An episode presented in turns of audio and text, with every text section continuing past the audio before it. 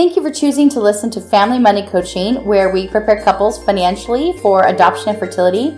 My name is Laura Coleman, and I am your host and financial coach. Today's podcast episode with Chelsea with Morgan's Mighty Max is such an inspiration to me, mostly because she takes it and keeps on going. She's so real and authentic. I think it's probably because of her Midwest roots, and I do bond with people who are from the Midwest, but mostly because she is so sincere about her desire to do what is right and to do to follow her dreams. She took an inspiration from Facebook and created a macaron, not a macaroon. There is a big difference. Just Google macaroon and macaron and look at the pictures that she has on her Facebook page. They are fantastic and totally delectable. So I really hope that you enjoy listening to Chelsea's story about how they are saving money towards fertility.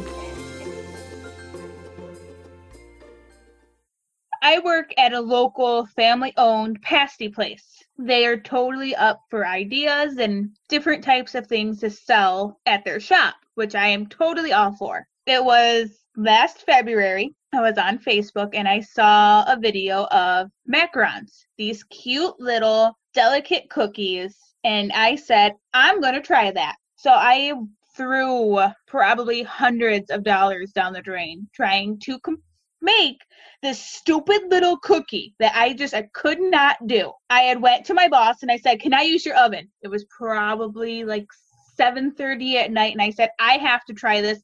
It's bugging me. My oven is not working. Can I try it here? He said, "Fine.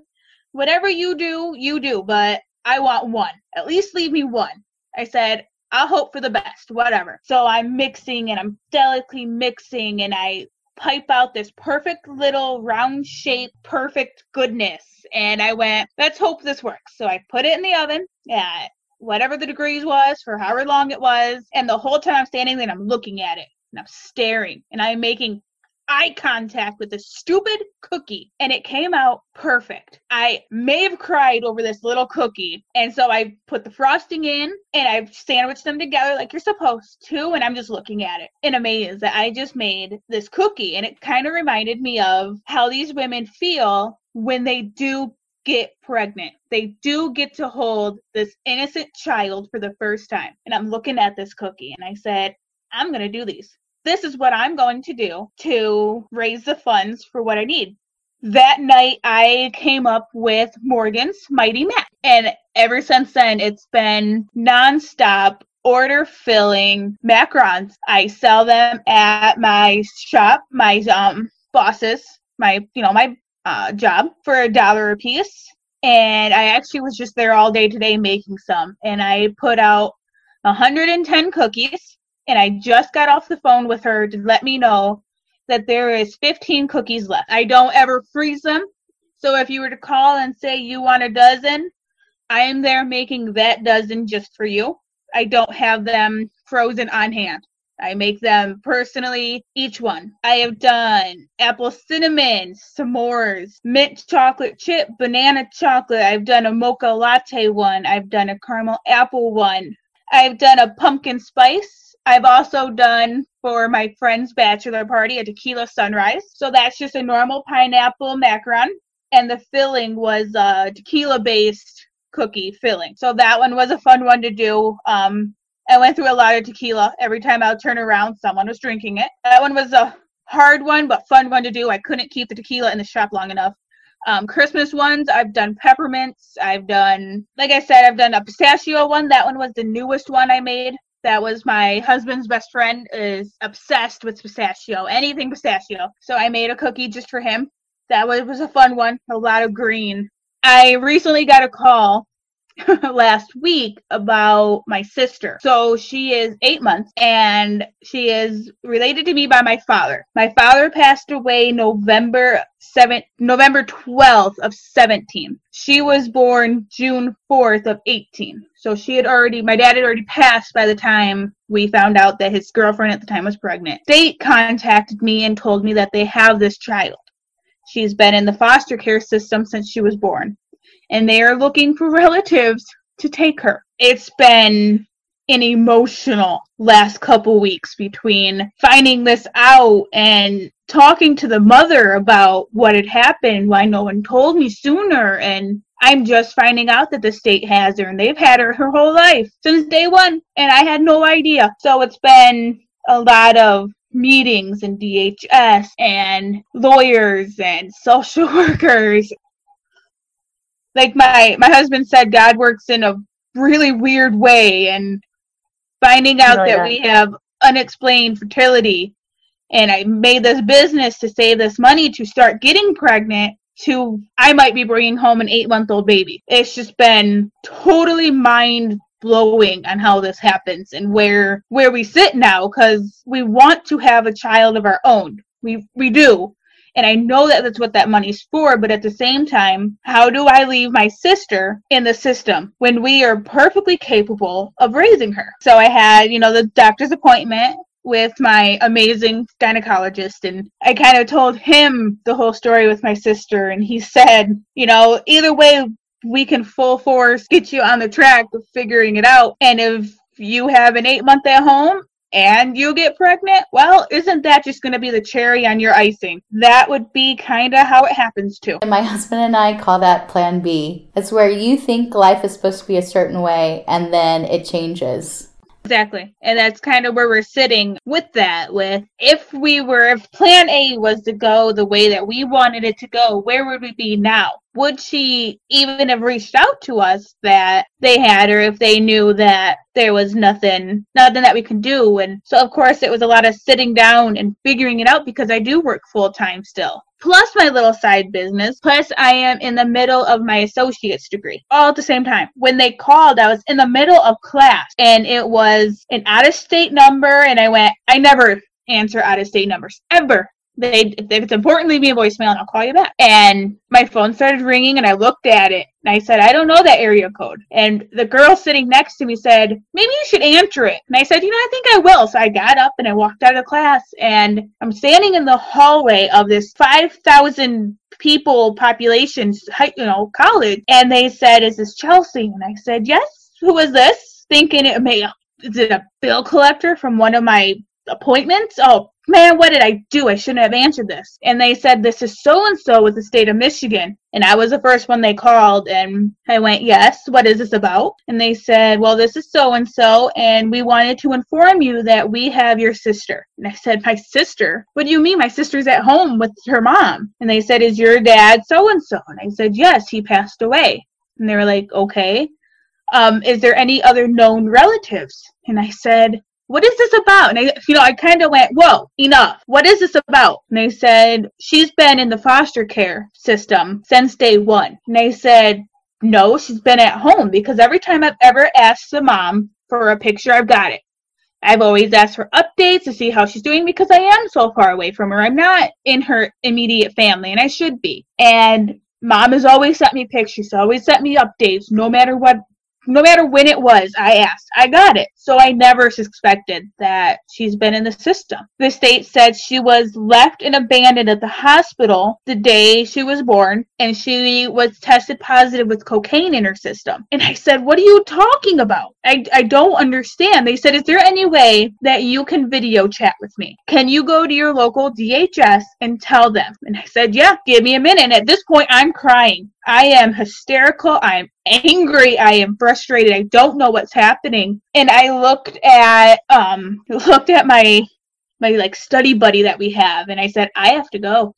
And at this point I'm just I am a mess. My mascara's down my face and she said, I'll drive you. Give me your car keys. And I, I kept trying to tell her that I have a push to start. You don't need the key to put start the car. Just push the button. And I'm crying and she's crying. And we get to DHS and they said family only. And I said, no, this woman is coming with me. She drove me here. If it wasn't for, no, she's coming in. So we're both sitting there and this woman popped up on the big screen and I, I remember my face. I just went, whoa, because it was, it was like a floating head. I'll never forget that. it was just a, I wasn't expecting it to be that big. And she reached over and she grabbed this kid and put her on her lap and it was my sister and i just i'm like looking at her just staring at her like what is that uh, is this real hello, I don't understand. And that's when they told me that been with this amazing foster family for the past eight months, and mom is just not getting clean and you know the whole shebang. And I said, so do the foster parents want to adopt? That was the only thing that I could blurt out at the moment. And the foster family stepped to the side, you know, in my now view, and I'm looking at these people, and I swear they're looking through me. And I, I said, Do you want to adopt her? And they said, No. And she goes, Look at me. I'm 65 years old. I just foster. That's all I want to do. I don't want to adopt. They want her to be with family. And I, at that point, I knew. I knew exactly what needed to be done. And so we are in the process now of doing the home inspections and so many more questions